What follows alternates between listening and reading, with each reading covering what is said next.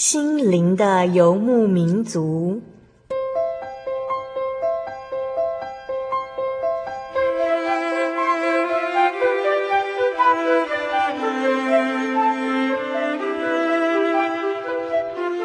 在这个谁都不管谁的后现代社会里，每个人的心灵都是游牧民族。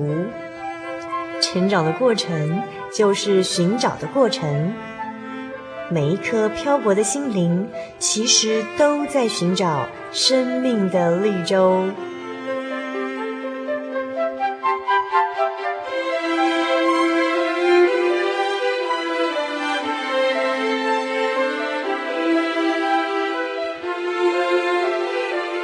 本节目由真耶稣教会台湾总会制作，欢迎收听。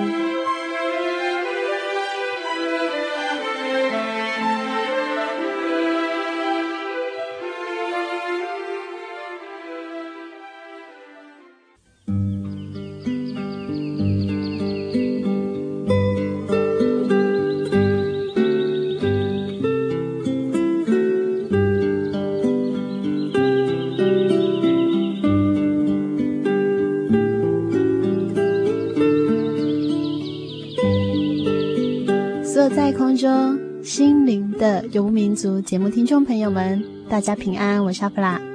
又到了我们每周一次的空中聚会时间。其实阿弗拉一直很喜欢十一月，因为在气温上它没有过于寒冷，也不炎热，在时间点上它即将结束，却不是准备结束。亲爱的听众朋友，在这里阿弗拉要很谢谢你们，从二零零七年十一月份开始，你们陪伴刚出生的阿弗拉，一起在空中听恩典故事，直到现在也已经过了二十四个月的时间。你们没有嫌弃阿弗拉的不成熟，总是以鼓励和温柔为我祷告，让我能够在七百多个日子当中，依靠神一步一步走过。有快乐的时候，有难过的时候，有勇敢的时候，也有软弱无助的时候。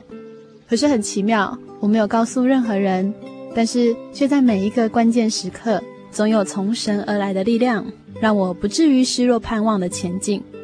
阿弗拉真的非常希望所有在收音机前的听众朋友们，不管未来你们遇到了什么样的际遇，都能够有一个最有力的帮助，陪伴你们分分秒秒。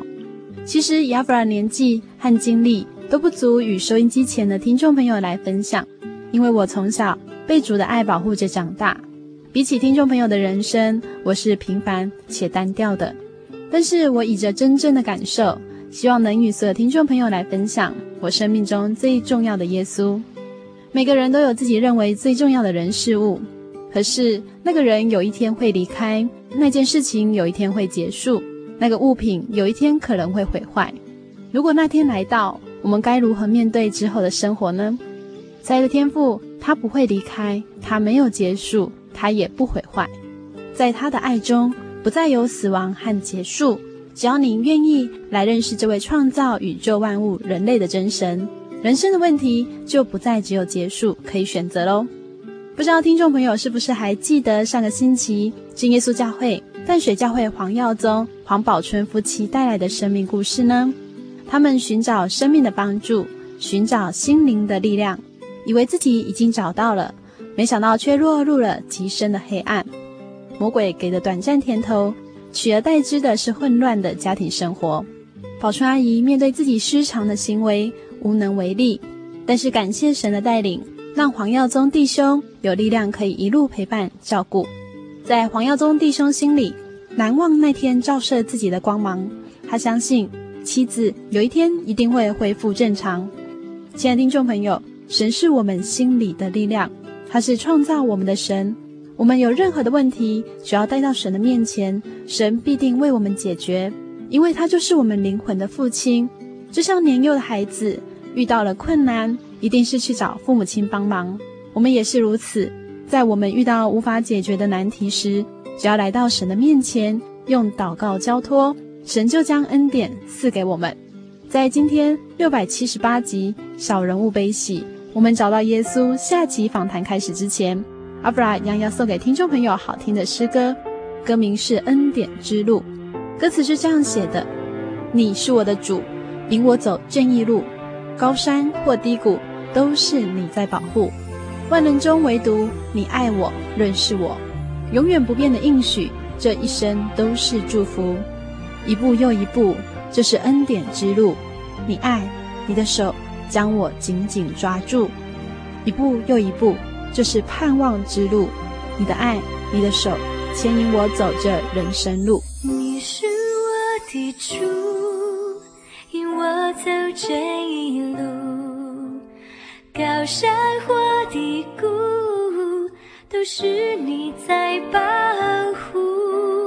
万人中唯独你爱我，认识我，永远不变的应许，这一生都是祝福。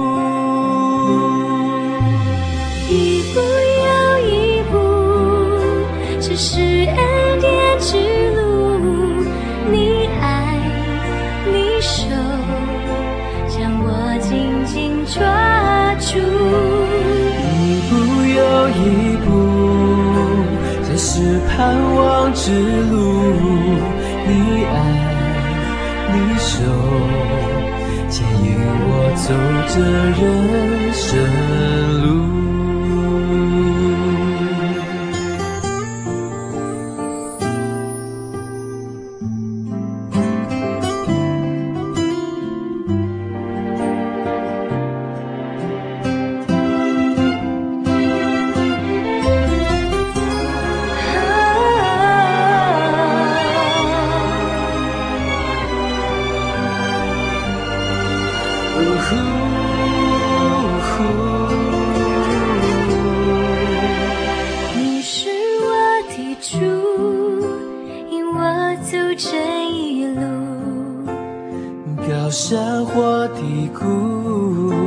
都是你在保护，万人中唯独你爱我，认识我，永远不变的应许，这一生都是祝福。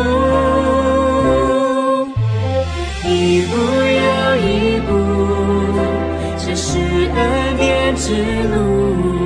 你爱，你手将我紧紧抓住。一步又一步，这是盼望之路。你爱，你手牵引我走着人生路。啊，一步又一步，这是恩典之路。你手将我紧紧抓住，一步又一步，这是盼望之路。你爱，你手牵引我走着人生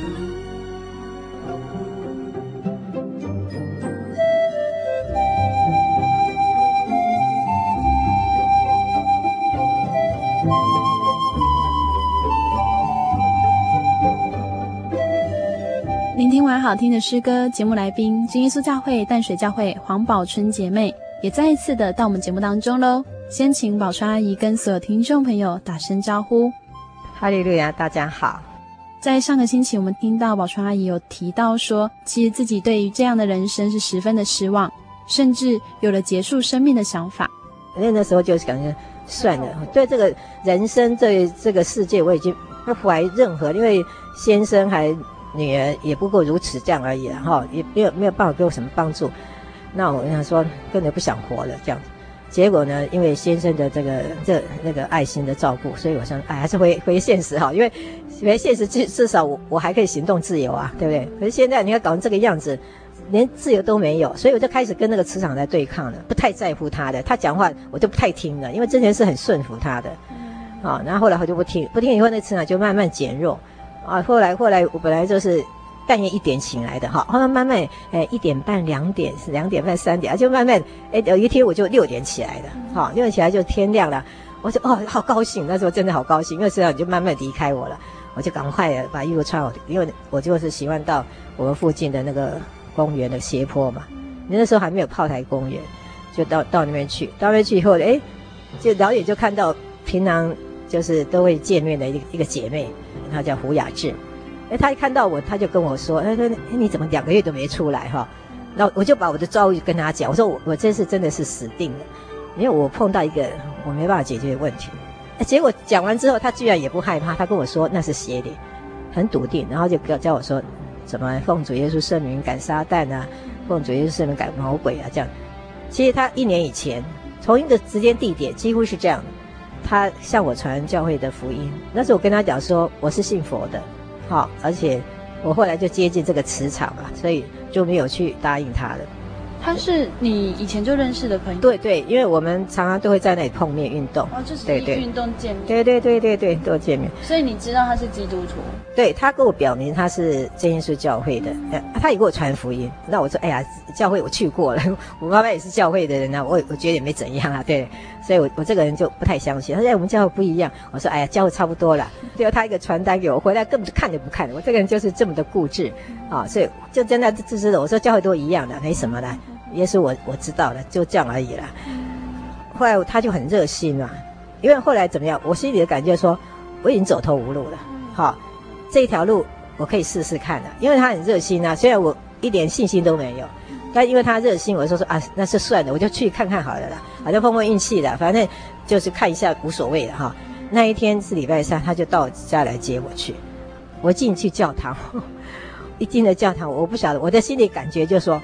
我真的找到神了，那个感觉，我就觉得，我就说，我这两个月简直是在地狱里面呢，我真的都看到光了，这很奇妙的，非常的强烈。就是说我心里想说，这就是我一生当中在追求的神的家吧。后来就参加聚会哈，整个的崇拜，还有诗歌，还有讲道，还有以圣经为主的一种讲道，这就是我梦寐以求的，我就是要这样啊。然后呢，我就开始去慕道啊。回来以后呢，我很认真的读圣经、祷告，还有唱诗歌，尤其是唱诗歌。你看我，我那时候大概九年前嘛，才五十岁。五十岁以前，我几乎几乎没有办法开口唱歌的，从来没有笑容的，整个脸就是苦瓜脸。人家看到我就想要揍我，说你怎么苦的那个样子，好讨厌啊、哦！可是唱诗歌让我很大的感动。每次在唱诗歌，因为我本来是就是五音不全，也不会不能唱诗的。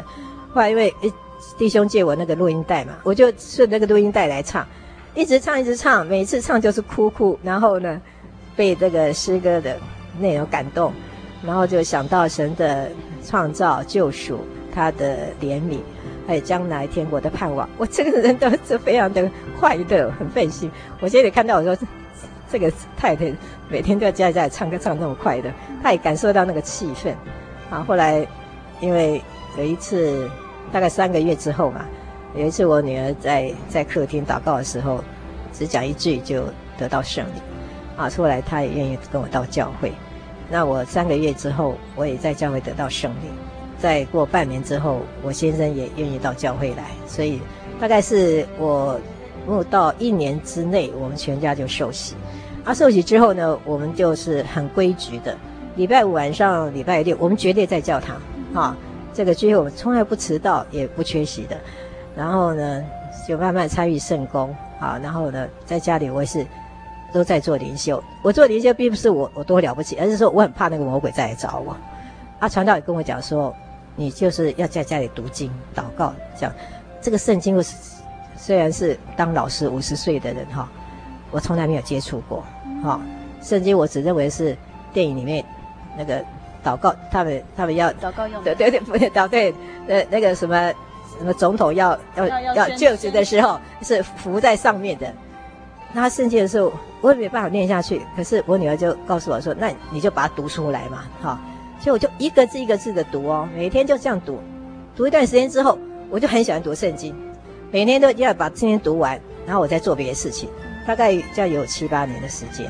好，就每年就读圣经，所以真年就读十几遍了，很感谢主。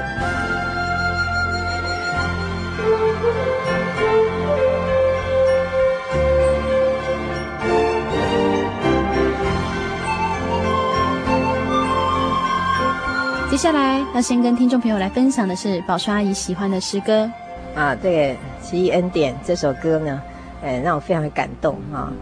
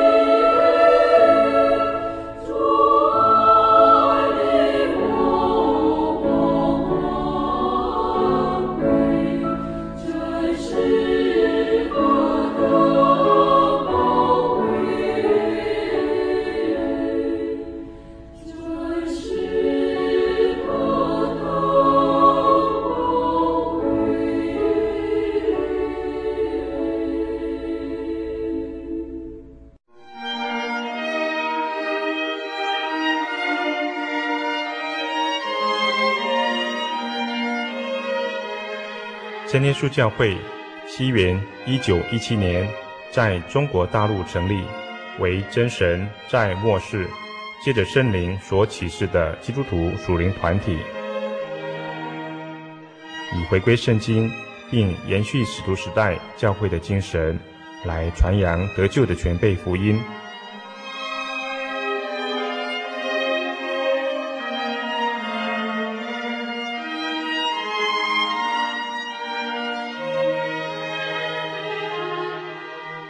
初期的传道工人在圣灵的带领下，以真理和神迹奇事的彰显来证实所传的福音，以能亲近耶稣得着救恩。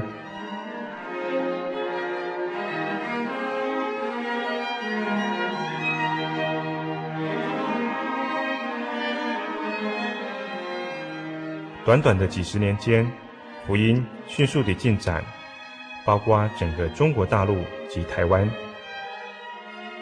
直到今日，福音也传达全球各地。欢迎您亲临各地真耶稣教会，查考全备的福音，共享生命之恩。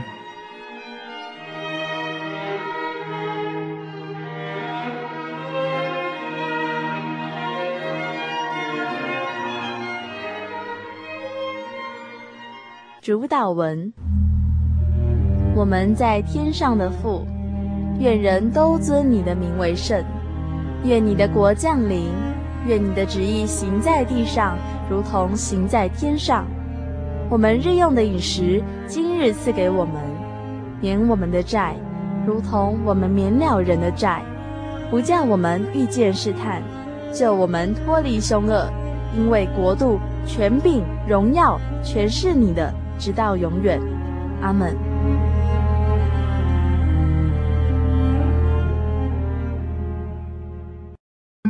心独自在街上漫游，不知何往，寻寻觅觅却找不到生命的盼望，心里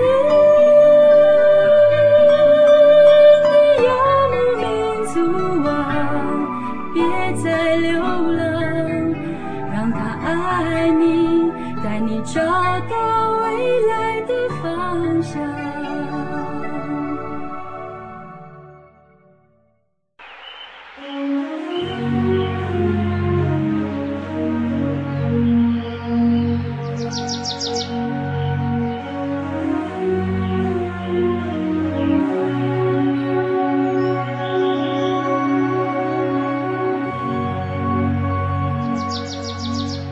亲爱的听众朋友，欢迎您回到心灵的游牧民族节目当中，我是阿弗拉。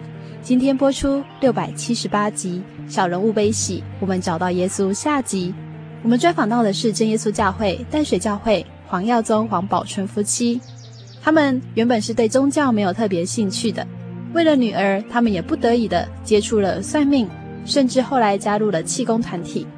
他们以为自己找到了心灵真正的帮助，没想到却是进入了令人害怕的黑暗。直到认识耶稣，老双阿姨心中有了不一样的感受，她也好希望家人能够和她一样拥有耶稣的爱。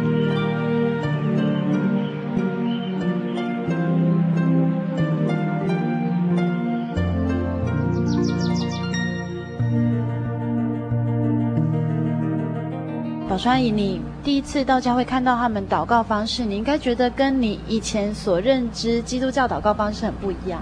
其实我很感谢神，因为我在经历过这个邪灵的干扰之后，我觉得教会的祷告就是神圣灵。今天这个教会不是靠着圣灵祷告，我也许不太会认同，因为我以前曾经也参加过其他的教会，跟牧师那边讲了，我觉得让我看不到真正神的力量。所以因为邪灵的关系，让我肯定我们教会圣灵就是神的灵啊，所以这才是值得我们来来追求的一个教会这样子。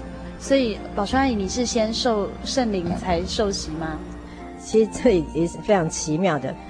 我虽然在三个月之内得到圣灵，可是我因为邪灵的关系，因为邪灵在我身上太多了，我在得到圣灵之后，然后回来祷告，你知道我大概有三个月的时间，我在祷告当中脸上是怪模怪一样的，啊，我完全是祷告把这些邪灵赶出去的。所以主耶稣虽然很怜悯我，在三个月之后就给我圣灵，可是我的圣灵始终就没有办法流利。尽管我非常努力在祷告，但是呢，一直没有办法发生力量。一直到八年后的最近，就上次的联合布道会，到今天我的圣灵才真能够出来。我那段时间没有圣灵，虽然我很努力。在唱诗或者是聚会或者是读圣经，可是那个对我个性的改变不太大，一直到最近我圣灵比较流利，好灵也比较充满以后，那个灵的力量慢慢改变我了，那个力量就出来。所以我觉得祷告太重要的。宝川阿姨，你有提到说女儿在家里祷告就得到圣灵，那那时候是躺在沙发上，因为她那时候心里很苦，他几乎也没办法再继续念书了。那因为他平常也是蛮固执的哈，我跟他讲说，诶，妈妈已经到教会，我们人哈不是那个什么星星变的啊，你教科书告诉我们人是星星变的，他说我们人哈是是神哈尘土造的，然后我们要怎么祷告，他都不以为然哈，拿给我变。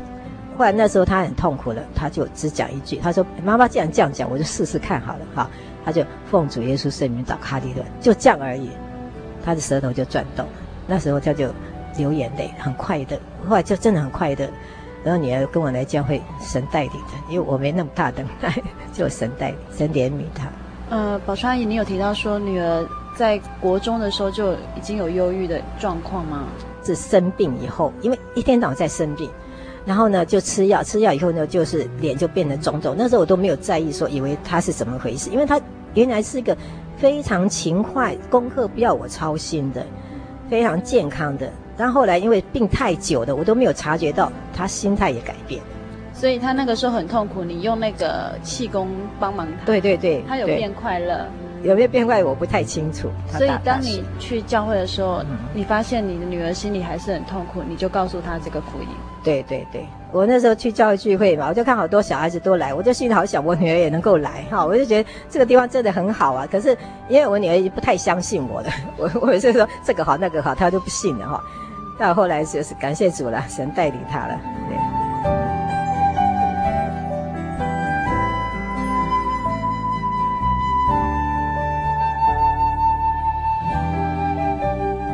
呃，先生是玩你们半半年，对，玩半年。对，我其实其实有一个很奇妙的神的救赎。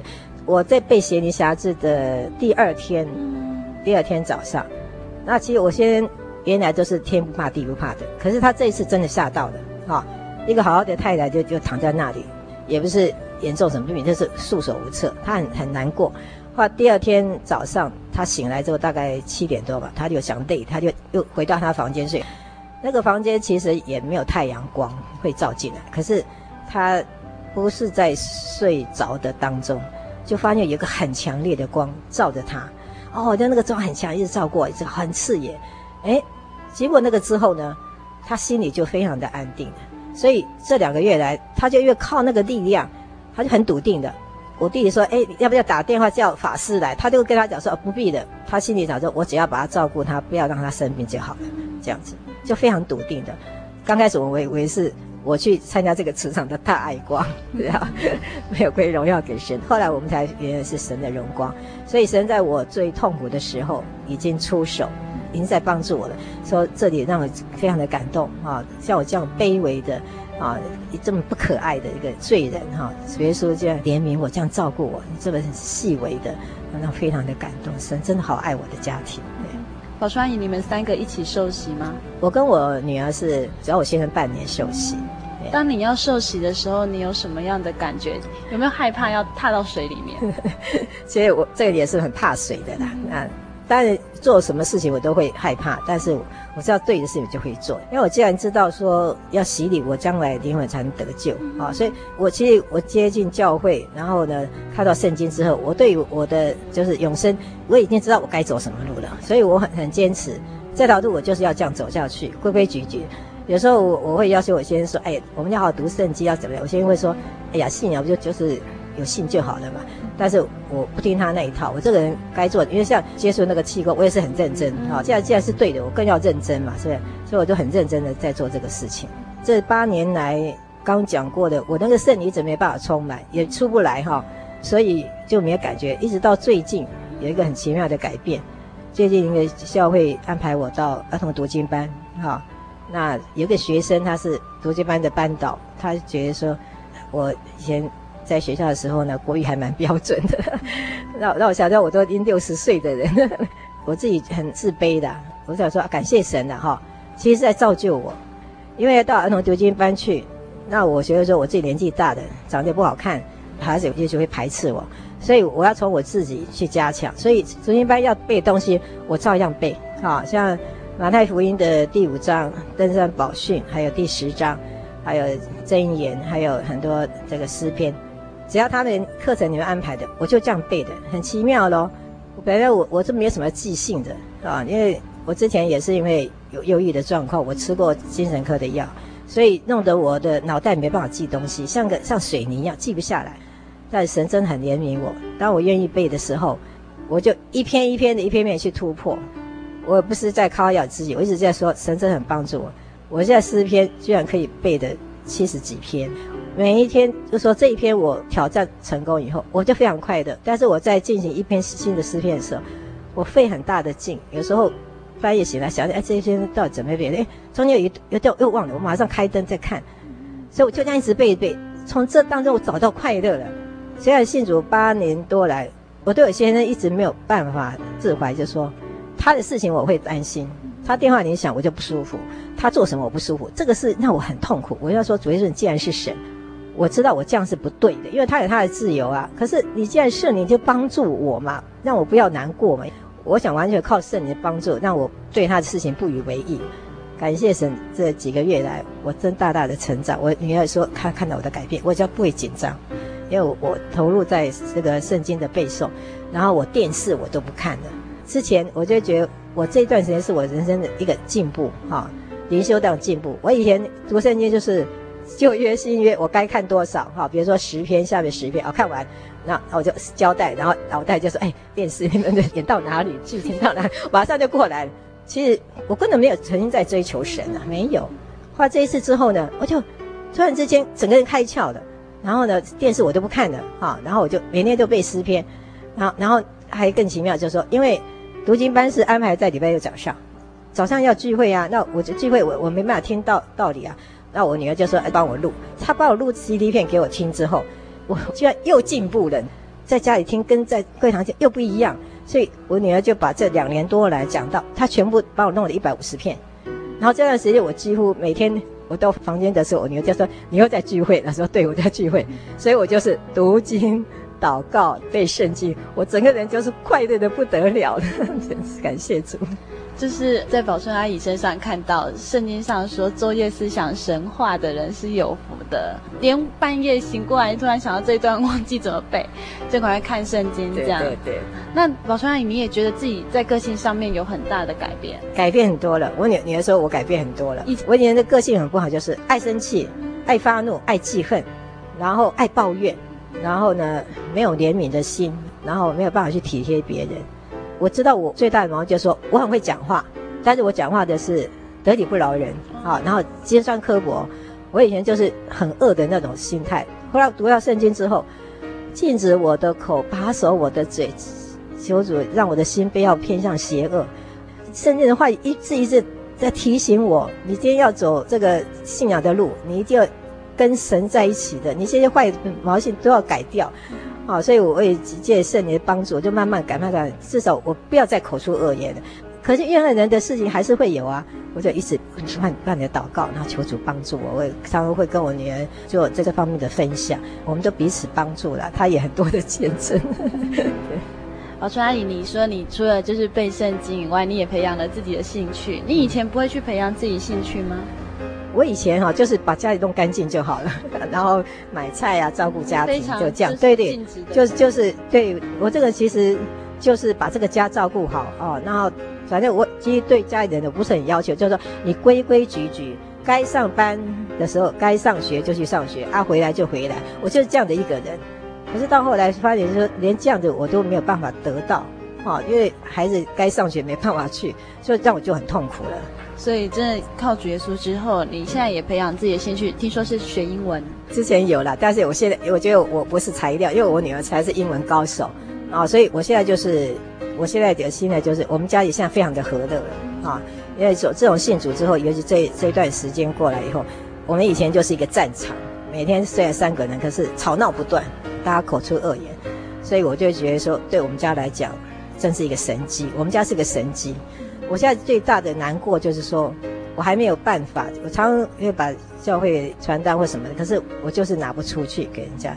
因为我说我今天走到这条路吼，不是那么容易。你跟他讲，你要有时候你一定是踢笑的，很跟人家传福音啊，也有带过去，可是一从头到尾没有一个是成功，除了我们家三个人之外，也传很多福音，也是跟他讲，讲到也是教教会，下次他看到我就不理我了。所以我觉得这点是我很难过的。我希望说神给我力量，那我有有这个恩典，也可以把它这么美好的福音传出去。我真的好喜欢全世界都来信主，信主真的是很好，主耶稣真是生命的主，我们真是要依靠他。我们一个人活在世界上，肉体的生命是非常短暂的，但是我们灵魂的生命却是永远的。主耶稣呢，真的是天上的神哈，他道成肉身来到这个世界上，为我们的罪钉死在十字架上啊，那他为我们做下很好的榜样。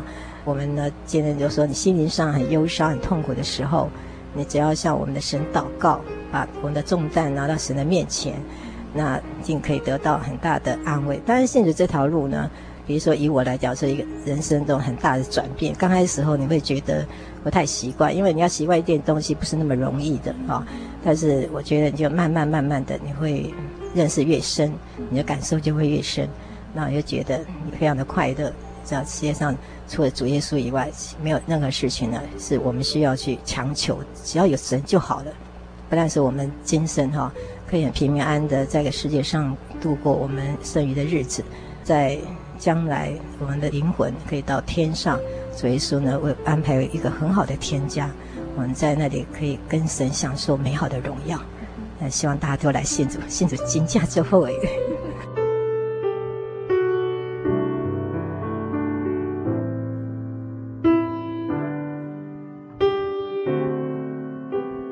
在宝春阿姨见证之后，我们邀请到的是黄耀宗弟兄，也是宝春阿姨的先生。他要在节目当中与我们来分享，因为宝春阿姨的关系，他也接触了真耶稣教会。接触教会之后，拥有这份信仰，对于他原本是一个无神论的人而言，有什么样的改变呢？我们一起来分享。先请黄耀宗弟兄跟所有听众朋友打个招呼。哈利路亚，各位弟兄姐妹大家好，我是黄耀宗弟兄。我我太太呢，她就慢慢慢慢的就恢复，但是那个状况还是不是很好，状况还不是好，那我们还是很担心。后来有一天呢，她又出去运动，出去运动以后刚好碰到我们教会的一个姐妹叫胡雅志，后来就问她说：“我两个月没看到你了，你去哪边了？你怎么看？”后来我太太把状况告诉她，后来她说：“你要来我们来教会，来教会看看。”我太太到教会以后，哦，一听到教会里面的弟兄姐妹唱诗歌，就很感动，然后就流泪。回来他就心里面感到很震撼，他说他他就一定要去教会。那时候我们跟我女儿都不太信这个东西，后来我们也不在意。后来我太太就跟着胡雅士到聚会的时候，他就用车子带我太太去教会，我太太就感到心里很平安安静，就持续的去教会上。在这段期间的时候，因为胡雅士他很热心啊，后来我跟我女儿就是看到以后，就是心里面也觉得说，哎，她我太太状况不错，既然能把我太太的这个状况能改变的话，所以我女儿她也愿意跟着我太太去听道。后来慢慢慢慢的，我我女儿跟我太太就持续去。那我那个时候，我只是没有那个意愿，我只是说开车送他们去，然后我就回来了。我太太他们状况都很好了。第一次我太太心里很迫切，很需要就是主的道。需要主的灵来安慰他，迫切的需要受洗。他跟我女儿两个就是报名，第一次就报名要受洗，但是受洗的时候经过审核，就是传道就跟他讲说，这样子好了，他说你们的状况哈、啊，还需要就是说能在慕道一段时间啊，不需要那么快啊，需要把家里面呃看有些什么事情要把它处理掉以后，再进入教会受洗比较好一点。后来我太太心里很不平衡。他说我这么迫切的需要受洗，不给我受洗，现在很不平衡，就是那种心里很很不舒服的味道。你经过我安慰他，我说人家有他们有他们的考量，所以说 你, 你再等，后来等了半年他们受洗。接受洗以后，我觉得我我也深受一点感动。我虽然说我没有去听到，但是我也到教会去做圣工，因为我我喜欢做一些园艺的工作。我我那时候就开始去做圣工了。半年以后，一面做圣工一面慕道。然后在半年以后，我也接受受洗，受洗以后到现在八年多了，我们才了解到从头到尾回想到过去，才了解到哦，哦主耶稣这么的伟大。我们家现在啊，就是很很多事情呢、啊、的改变呢、啊，都是主耶稣的灵，他的圣灵带领我们改变一切。因为从以前到现在，我们家的状况啊，陆陆续续、陆陆续续都是过得很不平安呢、啊。有什么地方可以让我们平安呢？我们就到那边去，去求他，但是都没有什么效果。那直到就是说我们进入教会以后，才真正的说感到这个平安。感谢主，就是我太太、我女儿还有我，改变改变的非常的多。如果说没有主的这个带领啊，没办法改变，真的没办法改变。我太太她的脾气，她很犟。我我女儿她是只有一个女儿，她从小她就是娇生惯养那种味道，她也是不服输了。一些事情都是需要好的。那我我的状况就是说，我虽然我是比较开朗，我比较会调试我自己，但是有时候我看到他们这种状况，我心里也是很难过。以前那时候我就是一直在忍耐，但是现在回想起来，真的是主的力量。虽然是说主有力量给我，但是我我基本上我没有什么大的改变。有时候我我遇到事情，我还是会发脾气，还是会会冲动，有时候甚至说跟人家冲突很多。真的，我太太就笑我说：“哎，你活到这么老了。”还是不会去去忍耐，所以说那时候都没有改变。因为信了主以后，慢慢的，但是信了主以后不一定就是说你就是很平安了、啊。信了主以后你还是不平安，因为那个魔鬼啊还是持续的会找你，因为你以前跟魔鬼在打交道嘛，魔鬼知道你的状况嘛，他知道你的弱点嘛，他就还会回头过来，他一直找你找你的麻烦，找你回头。如果说你你没有坚定的信仰，你一定会回头过去跟魔鬼。因为以前传道他就跟我们讲说。你要小心哦，他说这个魔鬼啊，还是会回来再找你啊。如果说你不读经祷告，你不持续，你没有信仰不坚定的话，你还是会会被他引诱，会被他被他挟持。后来是真的是这个样子，因为你你信主以后你会平安了、啊，其实陆陆续续他还是会干扰你。信主以后陆陆续续还是有状况发生呢、啊。一直到了最后的时候，魔鬼看到我们的信仰很坚定的时候，他才现在慢慢的释放。所以说我太太她她读经祷告唱诗歌很迫切。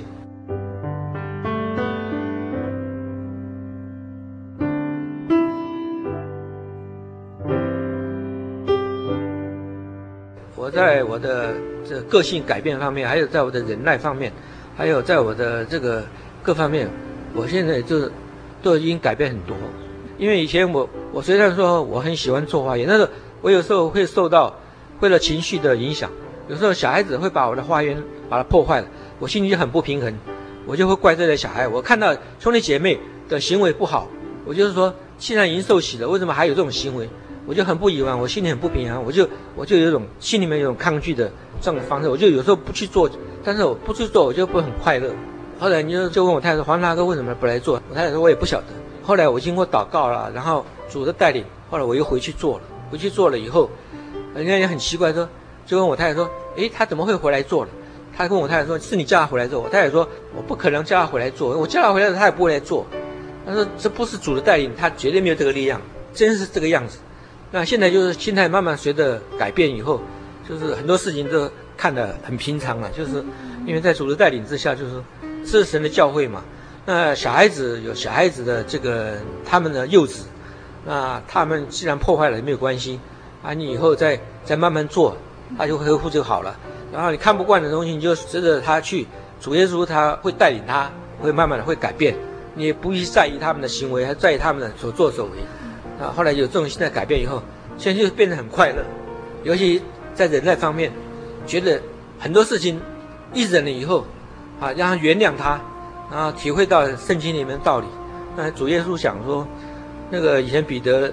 就跟主耶稣讲说，他说他的朋友做了事，他要不要原谅他？他说他原谅他一次可不可以？主耶稣原谅一次不可以，原谅七次也不可以，要原谅他七十个七次。然后我就很感动，我说主耶稣这么伟大，我们为什么不能原谅别人？这个心态一改变以后，然后就感到很快乐啊！任何事情我要照着这个圣经的道理原谅别人，然后忍耐啊，不要发怒。所以既然现在很少发怒，有时候我太太对我大声一点，我说。你需要这么大声吗？这样我会这样跟他这样和气的跟他讲，那就是这么大的转变，这是来自于我们信主这个圣灵的带领，来自于这个圣经里面道理给我们的一种启示。这一路走过来，就是我们感谢主啊，就是平平安安的这样都过来了。嗯、那以前的时候，我对我女儿，我这我就很有点烦恼，就说我女儿这样子，她好像柔柔弱弱哈，好像有点走不出去的感觉。但是，哎，我感觉说她虽然表面上很柔弱，但是他信主以后，他很坚强。比如说，他以前的时候，我太太给他改名字，后来他认为说，他这个名字是受了一个外邦的影响，叫他改名字，他说不对，他说他的名字原来是就是很好的名字，他自己会把它去改过来。嗯、然后这是大学毕业以后，他会很努力的，他就会到国外去，他读研究所。嗯、那时候我们很担心他，就说他到国外去他怎么办？他一个人柔柔弱弱的，但他去他就他有很大的力量。他做的时候，他就求主、求告主，就是祷告的时候求告主，因为他就很顺利。在那边的时候，他就按时去教会，然后又去做圣工。在这方面，他做得很好。我我们在那边的时候很担心，说他不会，他做得很好了，因为我们担心是是多余的。呃，现在他持续都在努力，他就这种状况啊，我完全是说，因为是主的带领，他自己也认为说他的主哈、啊、很爱他，主在带领他，很爱他，给他很大的力量，给他很大的造就。他有时候他不顺从的时候，那主会教训他。主教训他的时候，他就感受，他就他就感觉到主在教训他，他马上就是说他必须要顺服，要顺从。我们在世上，我们做一个人哈，我们都有一个都有情绪，情绪来的时候，如果说你不靠主的力量，不靠主的道，情绪的反应就就是那种状况。所以说，感谢主啊，一路走下来啊，慢慢的哈，我们就对这个信仰从没有。啊，到怀疑，到彷徨，一直到这么样的一个坚定的信心，这个都是靠主慢慢的带领，靠圣灵慢慢的带领过来的。但是不能说我们主给我们这样子，我们就很满足，我们还是不停的要祷告，要到教会去去聚会，该我们要尽心尽力的，我们做圣工的，我们要尽心尽力，不要有渊源，不要埋怨，尽量能做，要有要喜悦。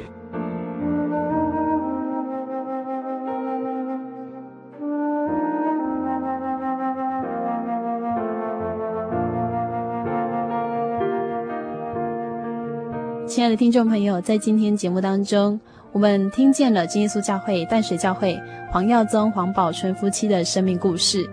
不知道收音机前的听众朋友，你们是不是也曾经寻找过心灵的帮助呢？或是您正在寻找心灵的帮助呢？阿弗拉最近深深觉得，如果没有耶稣在生命当中，其实是如此可怜的事情。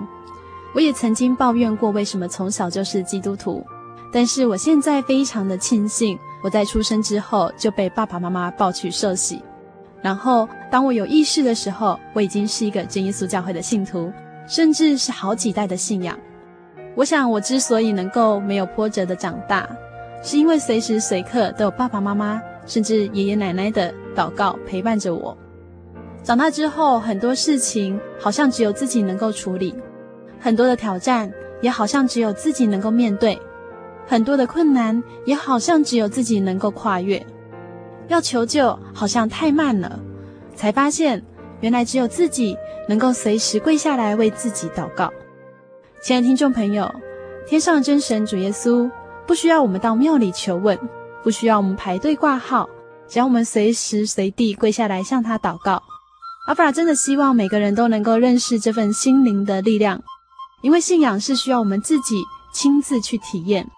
真的欢迎您来到真耶稣教会，与我们一起来分享这份心灵真正的平安和帮助。如果您喜欢今天的节目，欢迎您来信与我们分享，也可以来信索取节目 C D、 圣经函授课程。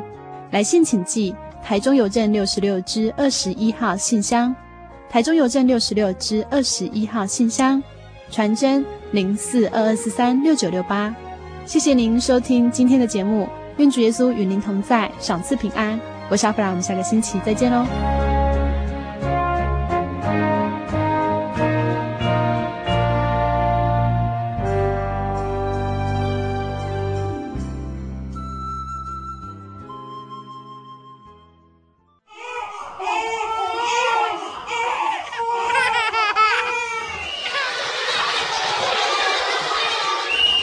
心情留声机温馨登场。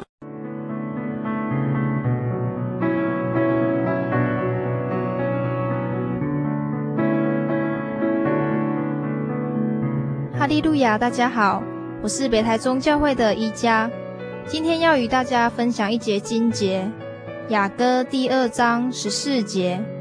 我的鸽子啊，你在磐石穴中，在陡岩的隐秘处，求你容我得见你的面貌，得听你的声音，因为你的声音柔和，你的面貌秀美。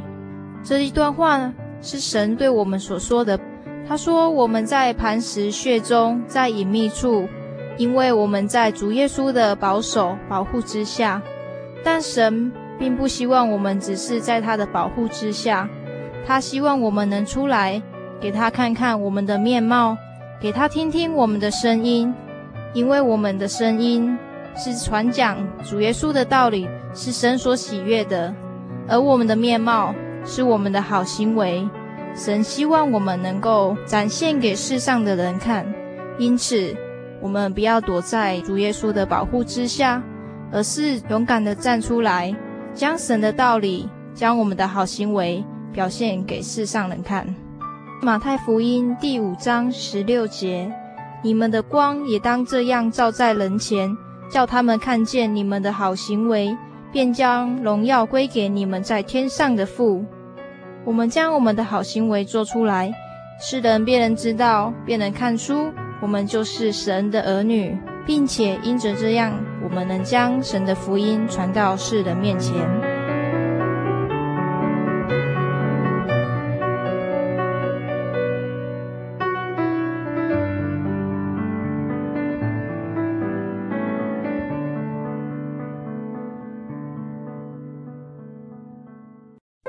我对圣经的道理好有兴趣哦，可是又不知道怎么入门哎。你可以参加圣经函授课程啊。真的啊？那怎么报名？只要写下姓名、电话、地址，寄到台中邮政六十六之二十一号信箱，很快的你就会收到第一课的课程了，赶快去寄吧。嗯。圣经函授课程能循序渐进地引导您更了解耶稣基督的福音，得到生命的滋润和来自信仰的力量。本课程完全免费，欢迎来信台中邮政六十六至二十一号信箱，请注明参加函授课程。愿神祝福您。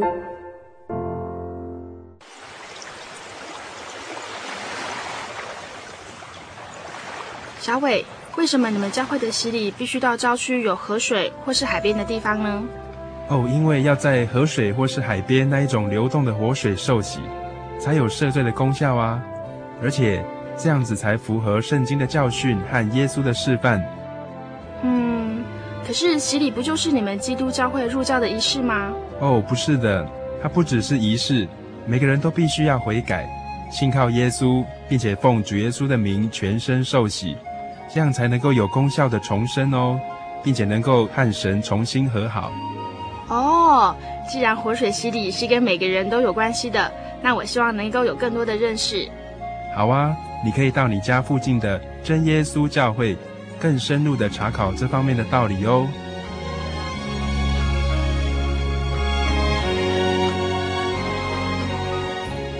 真耶稣教会随时都欢迎您，一起深入的探究圣经的教义和人生的方向。愿神带领你。请洽协谈专线咨询零四二二四五二九九五零四二二四五二九九五。愿您平安。